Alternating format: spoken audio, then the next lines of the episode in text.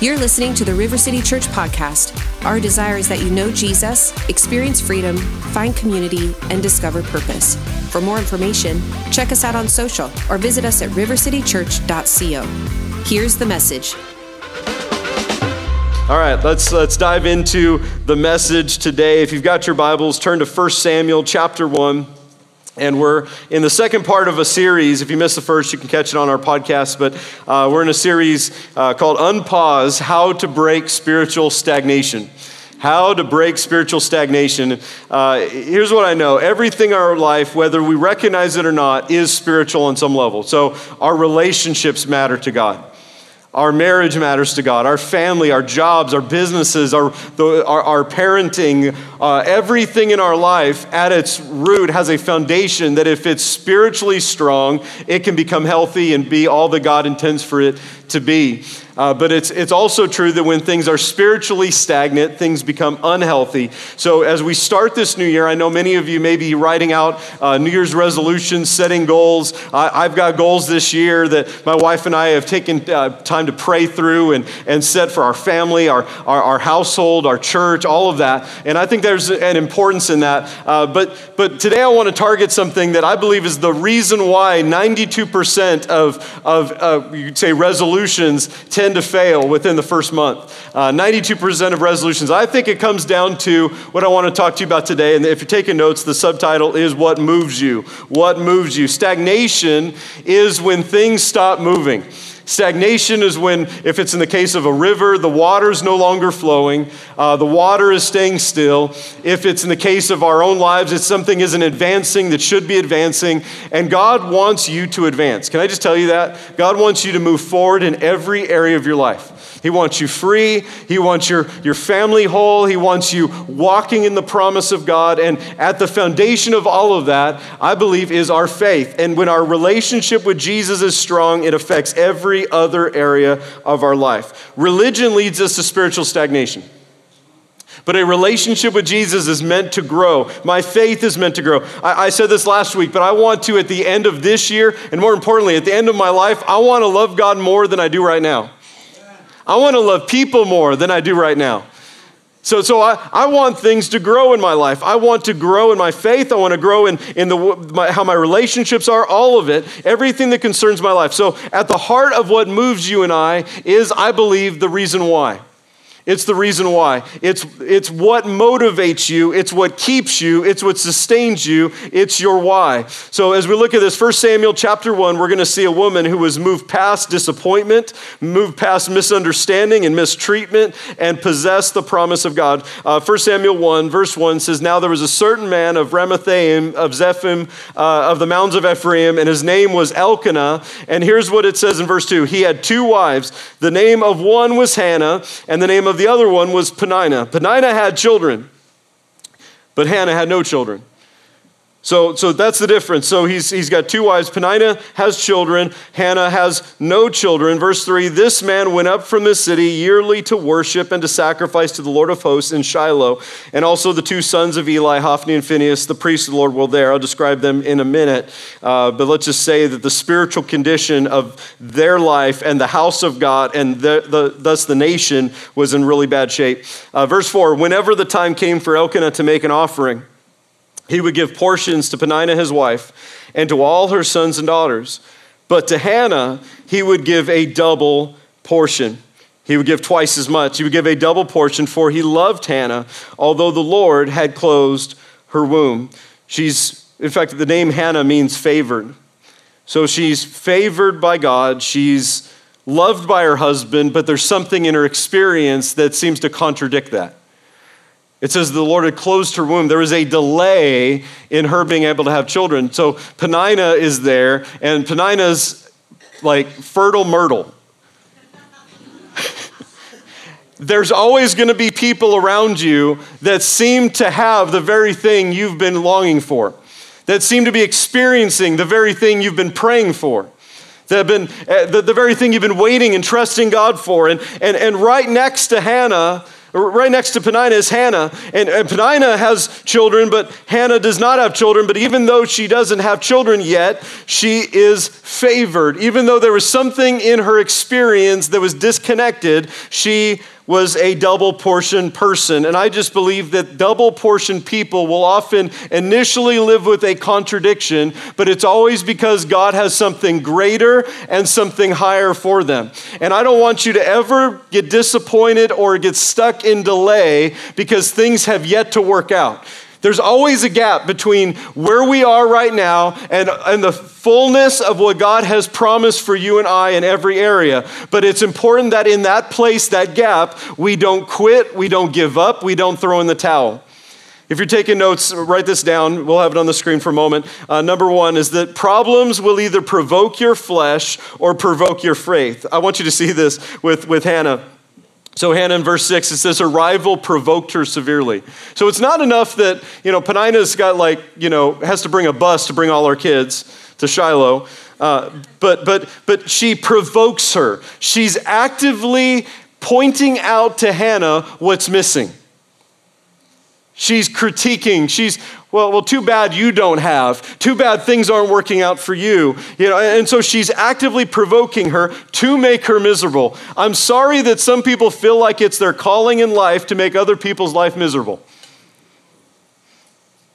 Some people are a blessing and some people are a lesson. Okay. I won't preach that right now. Peninnah's name means pearl. And I think it's interesting. A pearl is beautiful, but it's created through irritation. So it was year by year, verse 7, when she went up to the house of the Lord, that Peninnah provoked Hannah. Therefore, it got to the point where Hannah couldn't even eat. She was weeping. And in the midst of a problem, all of us have a choice. When there's a delay or when there's a disappointment or where there's an active pain or irritation or discomfort, wherever we're at in that place, maybe today you've got some things in your life that didn't work out the way you expected. And we've, in our culture, because of things like social media, we have every day we scroll and see all the Penihas. All the ones that have everything that we want to have or think we should have or whatever it is. And we see other people that seem to be blessed in the very things we've been asking God for. And you can let your problems provoke your faith or provoke your flesh. They can make you bitter. They can make you disgruntled. They can make you quit. They can make you discouraged. But Hannah, even though she's weeping, does something. She allows her faith to be provoked. We'll see that in just a moment. And I believe in all of our lives, that's our choice. We can, as a believer in Jesus, you can let problems create something for you or break you down. And she moves because of this pain, because of this problem, because of this, she goes to the presence of God.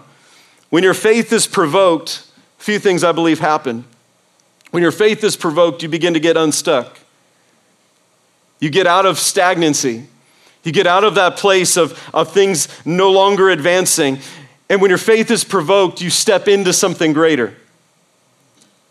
I just want to tell you, stop looking at the other people and wondering why they have what you think you should have or what you've even been promised. Can I just tell you, maybe the reason for the delay is because you're going to carry what they're not carrying.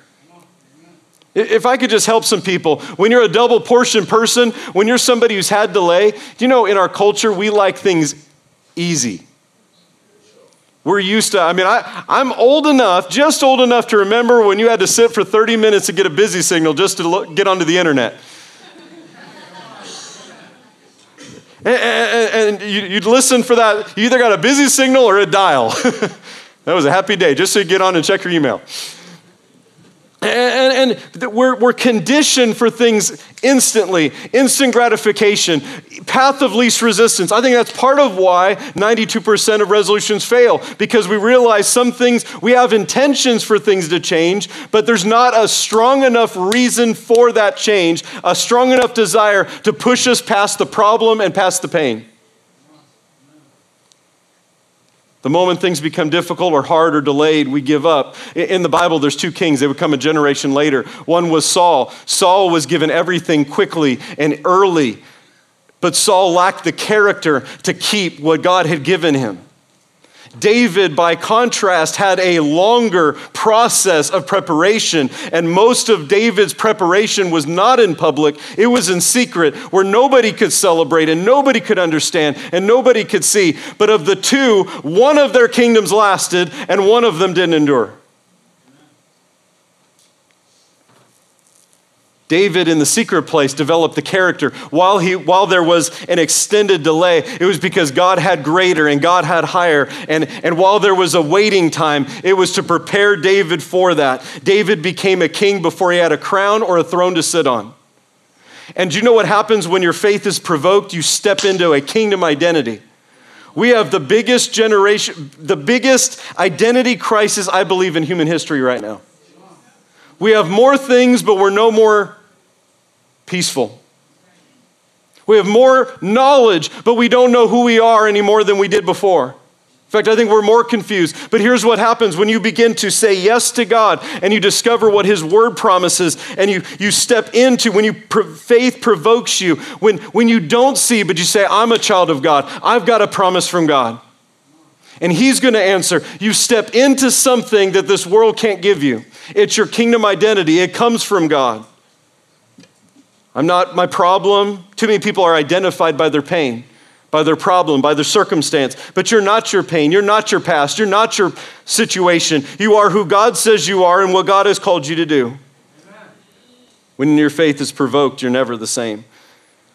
So Elkanah, her husband, verse 8, says to Hannah, Hannah, why are you weeping? Why don't you eat something? Why is your heart grieved? Am I not better to you than 10 sons? But even though he said this, there was still something missing for Hannah. And Hannah wasn't going to let it go. So verse 9, she arose after they finished eating and drinking in Shiloh. Verse 9, now Eli the priest was sitting on the seat by the doorpost of the tabernacle of the Lord. This was God's house, the tent, the tabernacle of meeting, is where people would come to worship, sacrifice, praise, all of that. And Hannah, after the meal, she doesn't say anything else. She just goes to God. And I think sometimes we're conditioned in delay to complain and have our flesh provoked and worry about things and wonder if things will ever change instead of going to God with them. She didn't go even to her husband. She didn't even talk through. And I think it's important to have that open communication, share your all of that. But sometimes we're looking for somebody to be the answer, and people will disappoint. But God is the answer. God's the only one who could fulfill what Hannah needed. God was the only one who could provide what she had been desiring and dreaming for. And so she arises and goes to the place where the temple, the tabernacle was, and Eli, the high priest, is sitting there. And he's sitting on the seat. And let me just give you a quick background of Eli. Eli is the high priest. And at this point in Israel's history, things are about as low spiritually as they could be.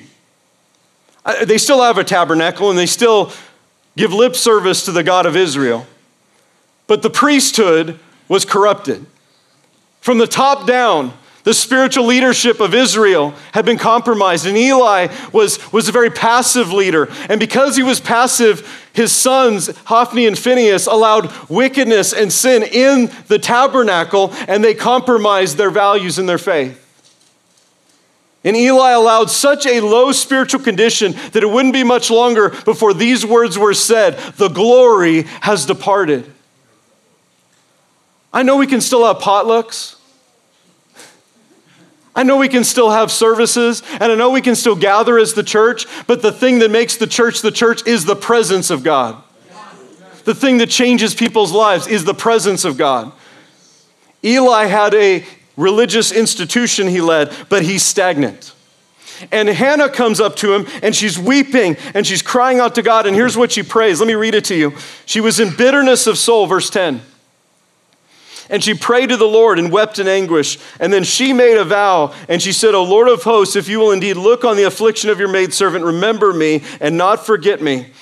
But give your maidservant a male child, I will give him to the Lord all the days of his life, and no razor shall come upon his head. And it happened as she continued praying before the Lord that Eli watched her mouth, and Hannah spoke in her heart, only her lips were moving, but her voice was not heard. Therefore Eli thought she was drunk. And so Eli said to her, how long are you going to be drunk?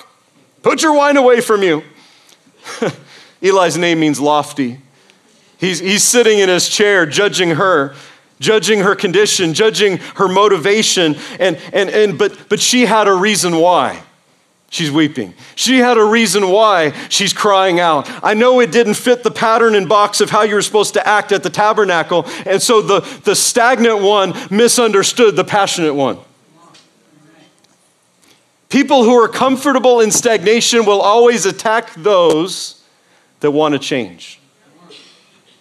Point number two is this: breakthrough happens when my desire for change becomes greater than my desire to stay the same.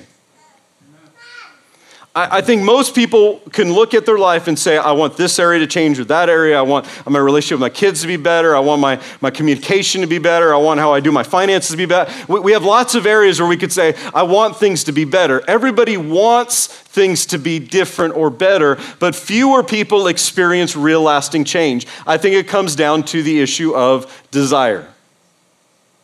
Because at some point, your desire for change has to exceed your desire for things to stay the same. Because when things are the same, you're comfortable. I know we don't talk about it all the time, but comfort is become like an idol for us in our culture. We like comfort, and comfort isn't bad by itself, but when we become comfortable, we go, it's too hard. It's too hard to pray. It's too hard. I'd love for my faith to grow, but I just don't have time. We have all kinds of reasons why, but you know what I've realized is today's excuses are going to be tomorrow's regrets. And she says, "What?" Eli says to Hannah, why are you doing this? Why are you drunk? And she responds, she says, no, my Lord, I'm a woman of sorrowful spirit. I've drunk neither wine nor intoxicating drink, but I poured out my soul before the Lord. She gives her reason why. She says, don't consider your maidservant a wicked woman, for out of the abundance of my complaint and grief, I've spoken until now. So Eli says, go in peace. The God of Israel grant your petition, which you've asked him. She said, let your maidservant find favor in your sight. So the woman went away, ate, and her face was no longer sad. Verse 20, in the process of time, Hannah conceived and bore a son. She called his name Samuel. She said, because I have asked him from the Lord. See, I believe what moves us is our reason why. It's at the issue of desire. And here's what James said, the letter of James. It says that temptation happens not because God tempts us. God doesn't tempt with evil. But each one is tempted when we're drawn by our own desires and enticed. So it's not true that the devil made me do it. There is a tempter, but here's what we need to realize is he only tempts with what we already desire. And if I want things to change, I change at the root, at the core of it, at the heart, at the issue of desire. That's why religion doesn't work, because religion is outward rules, outward lists. It's us saying, here's the 15 things you shouldn't do. And we can conform to that for a season. We can allow shame to drive us to, oh, I got to do better, I got to try harder. And we change things outwardly, but until the desire on the inside is dealt with, we don't experience real and lasting freedom. Each one is drawn by his own desires. So if I want something to be different, if I want to be free of something, if I want to move forward in an area of my life, my desire has to change. Let me just give you a quick key to change desires. Change what you're feeding on. Just like your physical body, you'll desire certain foods that you begin to eat regularly, even if they were previously like, everybody likes cake or ice cream, and that's all good. I love ice cream. But it's easy to like those things. It's a lot harder to like your veggies. Can all the parents say amen? But the more you eat what you need, the more you develop an appetite for it. It's no different with the Word of God. When I've spent my whole life apart from God, disconnected from the life of God. I'm not going to yet desire his word, but something begins to happen on the inside where God creates a hunger. As I enter into relationship with Jesus and I begin to go to his word every day, I feed on what's going to build a foundation. And the more I feed on it, the more I'll desire it. Psalm 37, verse 3 says, trust in the Lord, do good, dwell in the land, feed on his faithfulness. Verse 4 is really important. Delight yourself also in the Lord.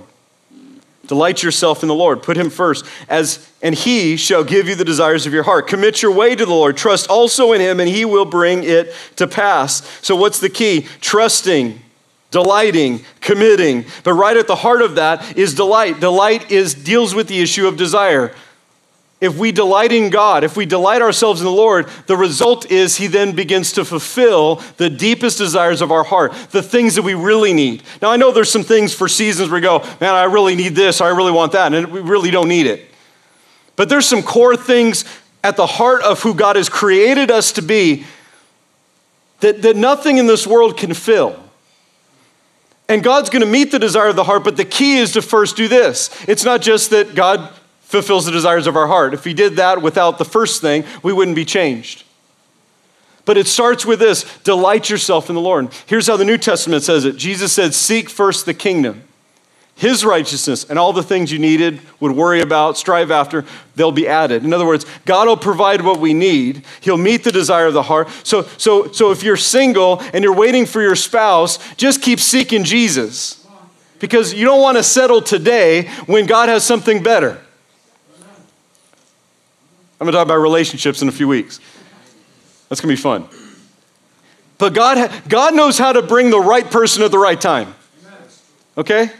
He knows how to bring the right person at the right time. He knows how to open that door. He knows how to provide that job. He knows how to make a way and bring that promotion. He knows all of that. So that's fine. But here's what we should do. At the beginning of this year and every day, go, God, I'm going to delight myself in you first. I'm going to seek you. And what begins to happen is we spend time with Jesus first. He begins to transform our desires. There's some things that I live for that I realized were just self-centered. But then as I began to spend time with Jesus, I began to love other people, have a desire to see the world impacted for Jesus. In fact, if I can do this, if I can give you quickly 6 things that I believe are, for me, they're motivations. They're 6 of my reasons why. In fact, I think they're fundamental as a believer, but maybe one or two or all of these apply to you, or maybe this will inspire you to get your reason why. The first one is that I want freedom from what's holding me back. That's my first reason why. Anytime I identify there's something that's holding me back in moving forward, I was just reading, I'm doing the one-year Bible, and I was reading the story recently of Jacob and Esau. Esau sells his birthright for a bowl of soup. Like, he sells out his future for such a temporary, hopefully it was a really good bowl of soup. But it still wasn't, no matter how good that bowl of soup was, it wasn't worth his future.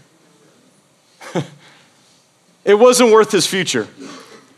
So we want freedom from what's holding us back. So any area that's keeping you from moving forward in your faith, forward in God, growing your character, whatever it is, we want to have freedom. How do I, here's a criteria from the Bible I use to identify things that I may need freedom from. 1 Corinthians 6:12, all things are lawful for me, but all things are not helpful.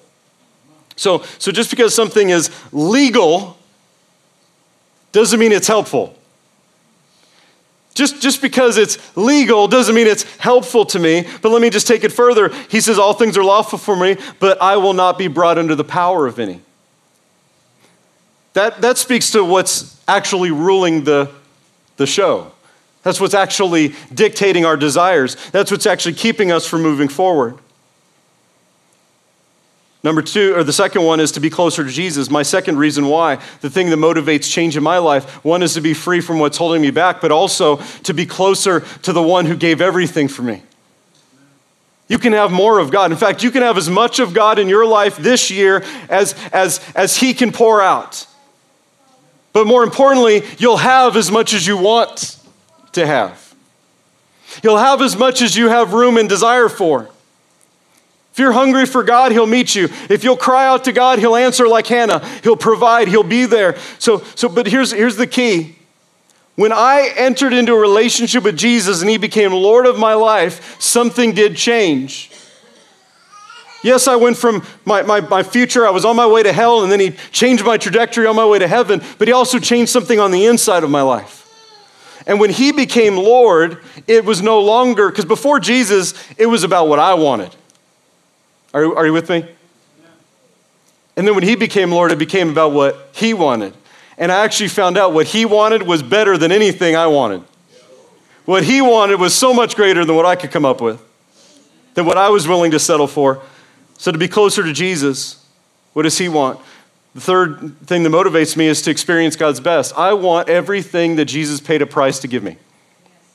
I want every promise. I want to find out what God's doing in my life and what God wants to bring and what God wants to fulfill. In fact, I want to live a life that's blessable. We don't earn the blessings of God. God's wanting to bless everybody and anybody, but here's what I know. There's some things that I start that he can't bless. There's some things I do my way that he can't bless, but as I begin to lay that down and say, God, what do you want for my life? Then I find out what he's blessing. I want everything God has. I want to experience God's best. The next thing, three more. The next thing that motivates me, the next reason why, is to impact the world. Most of my desires used to be self-centered, but all of a sudden, as you begin to be around Jesus, you realize we were created to impact the world. We were created to turn the world upside down, church. We were created to, in fact, I love this, God's desire, the desire of his heart was to send a Samuel. If you don't know, Samuel would become, other than Elijah, like the greatest prophet of the Old Testament era. He would bring revival to the nation. He would be the one he was the last of the judges. He would be the one to lead Israel's spiritual condition. He'd bring revival to the nation and break the spiritual famine. Up to that point, it says the word of the Lord was rare. People stopped listening to God. God stopped speaking to them. And then Samuel shows up and God begins to speak again. God begins to speak to Samuel and then brings his word to the nation and breaks the spiritual drought. God's desire. Do you know God has a desire on his heart for you too? And his desire is to work through your life. God is so amazing that he can take the things that we prayed for today and not only use them to bless our life, but bless through our life. What if God helped you start that business and gave you that idea and blessed the work of your hands, but he did it so that he could see people who are far from God come close? So that he could bless generations and break the curse of poverty and he could transform lives and change our city. What if we were called to impact the world? And when your life becomes changed, you begin to change the lives of others. The fifth thing that motivates me is to see a legacy that matters, to leave a legacy that matters. God actually calls Abraham, and God himself said this in Genesis 18, I've chosen Abraham, Father Abraham, you know, that guy. Chose him, here's why. Yes, his faith, and yes, he trusts God, but here's why. God actually says, I've chosen Abraham because he will teach future generations. I've made myself known to him because he will make me known. And I want to leave a legacy that matters. Because I believe that God's not just a God of Abraham, he's a God of Isaac and he's a God of Jacob. God is after generations after us. Do you know what my heart's desire and prayer right now? I'm 38 right now, but I'm praying. I got three awesome kids. I'm praying that one day when I go to heaven, they're going to surround my bed with all the people who are spiritual sons and daughters too, because legacy isn't just financial or relational. It's spiritual. And I want the next generation to say, we got this. We're going to take it from here. We're going to take it further than you did. That's my heart's desire. I want us to leave a legacy that surpasses us. What if we prepared for a generation we would never see? The last thing that motivates me is to change, is to live with eternity in mind. It's interesting, though we believe in heaven and we believe in eternity, as Christians, we live as if it's not there. People enter into eternity all the time, every day. But as a believer in Jesus, you have a home in heaven, but there's also something the Bible tells us that what we do in this short time, this short span. When I was younger, you think you live forever, and then when you're older, you realize how short time is, but what's important to recognize is what we do with the time we have, and that what I do in this life is for eternity. 1 Corinthians 3, for no other foundation can anyone lay than that which is laid, which is Christ Jesus. Now, if anyone builds on this foundation with gold, silver, precious stones, wood, hay, and straw, each one's work will become clear, for the day will declare it. That's the capital D, day. There is a day where everything secret will be in the open. There is a day where everything that used to matter will no longer matter. And the things that always mattered will be that much more apparent. There will be a day where what was built with precious stones and silver and gold, and that's not talking about earthly precious stones, that's talking about the values and the things done for the kingdom that last forever. He says, if anyone builds on that foundation with those things, they last. But some things are wood, hay, and stubble. And it says the day will declare it because it will be revealed by fire. And the fire will test each one's work of what sort it is.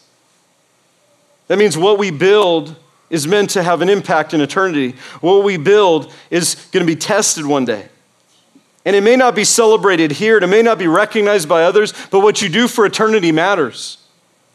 I think some of the most celebrated people in heaven one day aren't going to be the great, and I believe in missionaries and pastors and evangelists and all those things, but what if there's some praying grandmas that nobody ever celebrated, but they brought their whole family into the kingdom because they cried out to God like Hannah.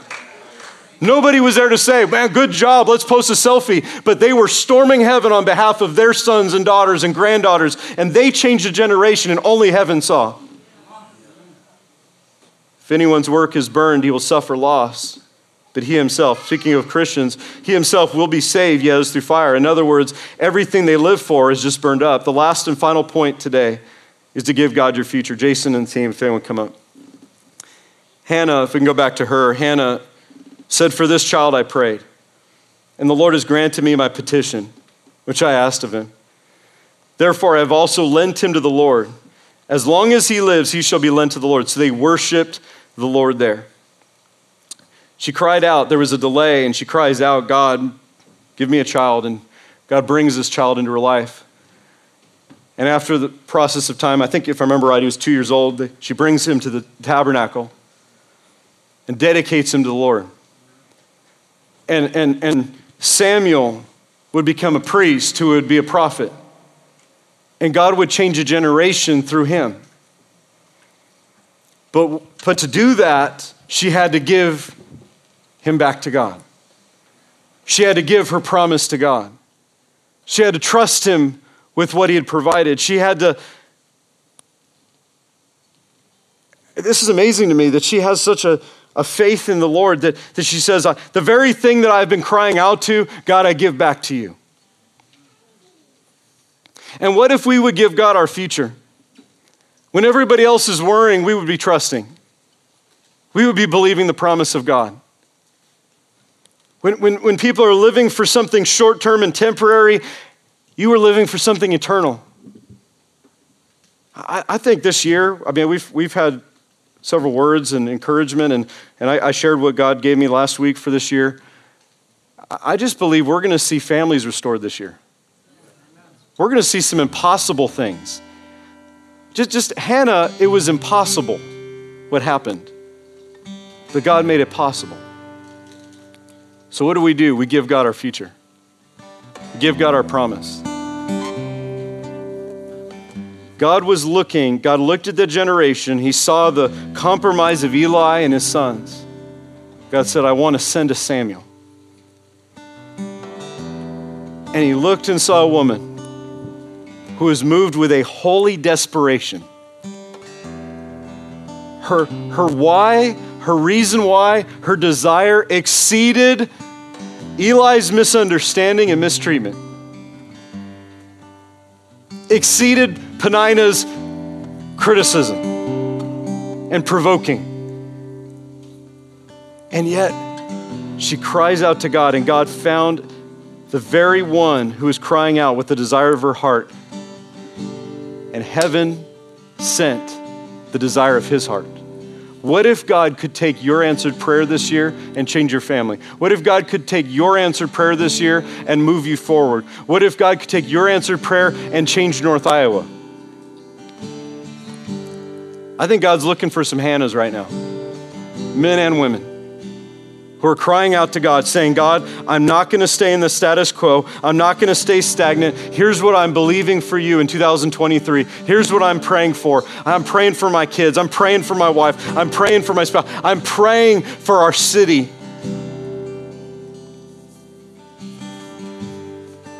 We can see a generation change just like they did. But he's looking for some Hannahs. Would you stand to your feet? I want to pray with you today as we close.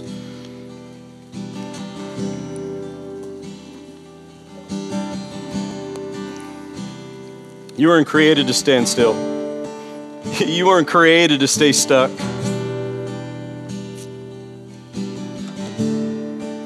I don't know if any of my 6 reasons why line up with any of yours. Maybe I gave you a couple new ones. But why do you want freedom? Why do you want change? There's nothing impossible for God. He's a healer. He's a deliverer. He sets free. So many, just this week, so many testimonies of lives transformed, of people being set free by Jesus, people being healed. Heard just a couple days ago, someone I know close had a tumor. And after a series of testing that kept seeming to be getting worse, the last one, they checked again, and the tumor was gone. A week from their last scan, completely gone. What could Jesus do in your life? What could God do in your life? What could happen if you would give him your future? I'm gonna ask our prayer team to come down.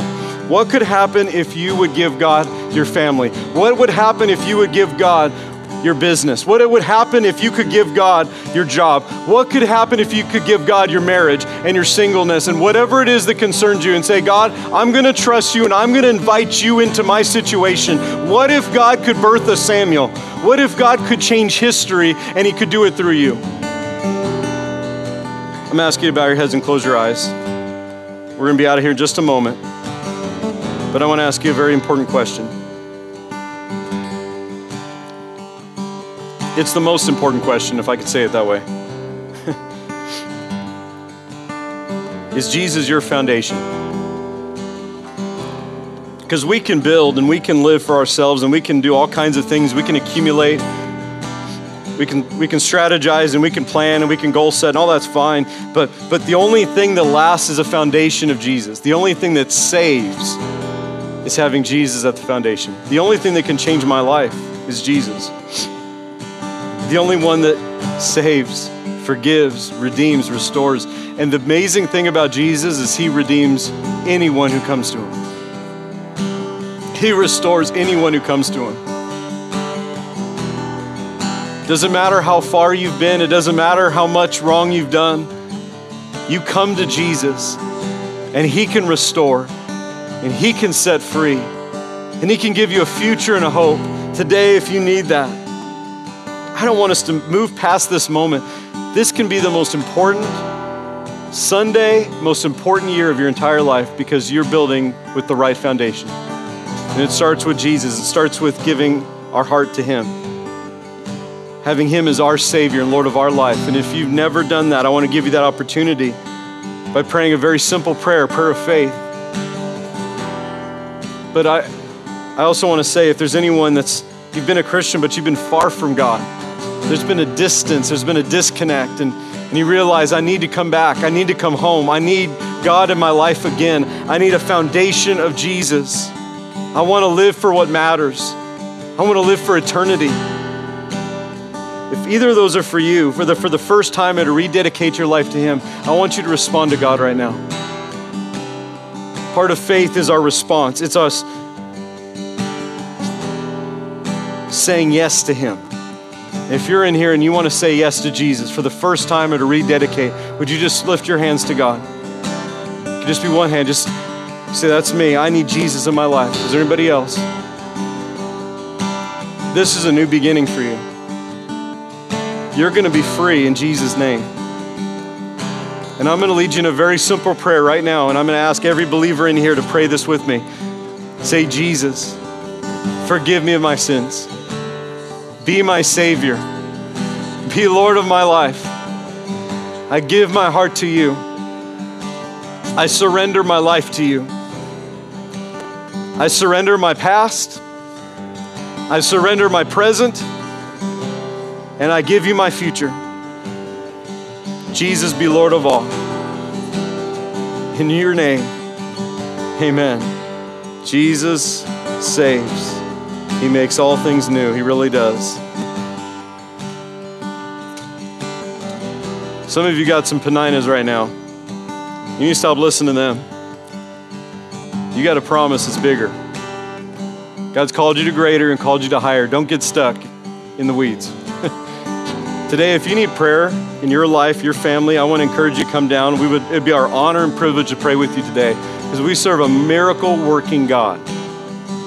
We serve a faithful God. If you need to receive the infilling of the Holy Spirit to be empowered in your walk with God, we want to pray with you because I believe that God wants to empower you to do the things He's called you to do in 2023. It's not a year to be on the sidelines, but on the front line. And your calling and your purpose to see your family won for Jesus. We love you guys. Thank you for worshiping with us. We trust this message encourages you in faith and in your relationship with Jesus. To learn more about River City Church, find us on social or visit us at RiverCityChurch.co.